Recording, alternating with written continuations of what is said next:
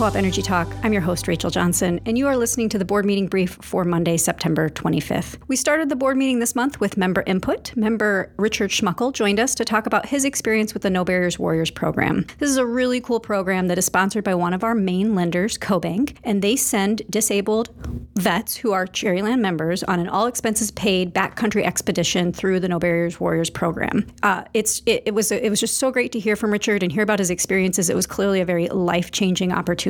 And we do this every single year. So if you are yourself a disabled vet or you know a disabled vet, please stay tuned to the January issue of Country Lines for more information about how you can apply yourself or nominate someone to attend in 2024. Now, let me talk to you about four main things that happened in our board meeting this month. Many of these are financial, so stick with me through this. First, we amended our 2023 budget to accelerate some anticipated 2024 expenses into 2023. This should not come as a big surprise to you because I've been talking about it for several months, but we are anticipating ending 2023 with negative operating margins. That is because our revenue is driven by weather, and mild weather means lower revenue. We've managed this all year by keeping our expenses in check, but we still expect to end with slight negative operating margins. Our lenders evaluate our credit risk using three years of debt service coverage data, and they always drop the lowest year. So we can afford to have one bad year with no consequences. So what we're doing now as a long term strategy is accelerating 2024 expenses into 2023, which is going to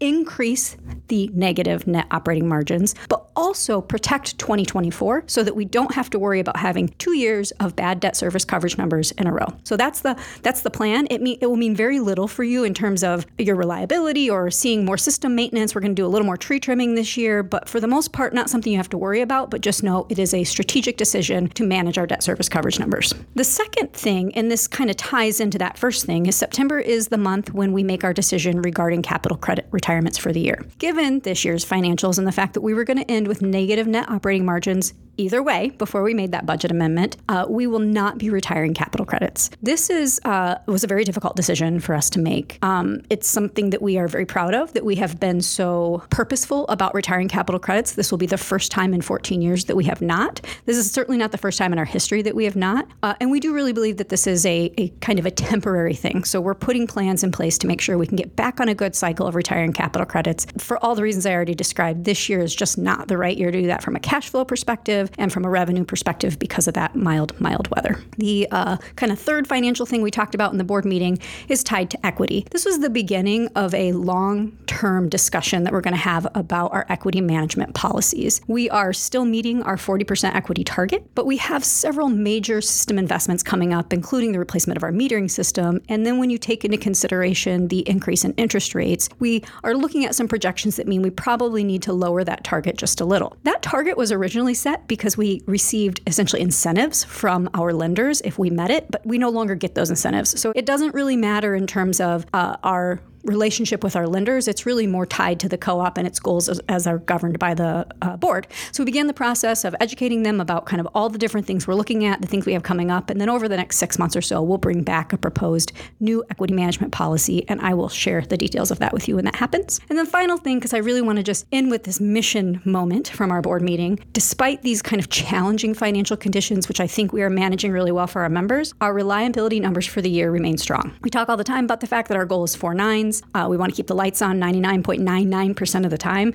This year, we are year to date 99.991. So we are we are right at that target, and uh, it's just something that we're very very proud of. The other kind of really cool mission moment piece that I'm really proud of is that we are continuing to meet almost unbelievable construction timelines. So we are getting over 90% of our member construction requests completed within 15 days of receiving the final for go ahead inspections and permitting. And when you look at what kind of the experience that some of our builders and customers are having with whether it's other utilities or just other supply chain problems. And we're facing all those supply chain challenges too, but we're keeping up with that construction. It's an incredible um, testament to the work of our employees. We've got employees working six days a week to make sure that we can get out and get those construction jobs done. So kudos to the employees and uh, proud to report that out to the board and to you all, our members. So that's it from that board meeting. Our next board meeting will be Monday, October 23rd. As always, we will start with member input at 9 a.m. So feel free to swing by if you have any feedback for the board. Join us next time for more co op energy talk.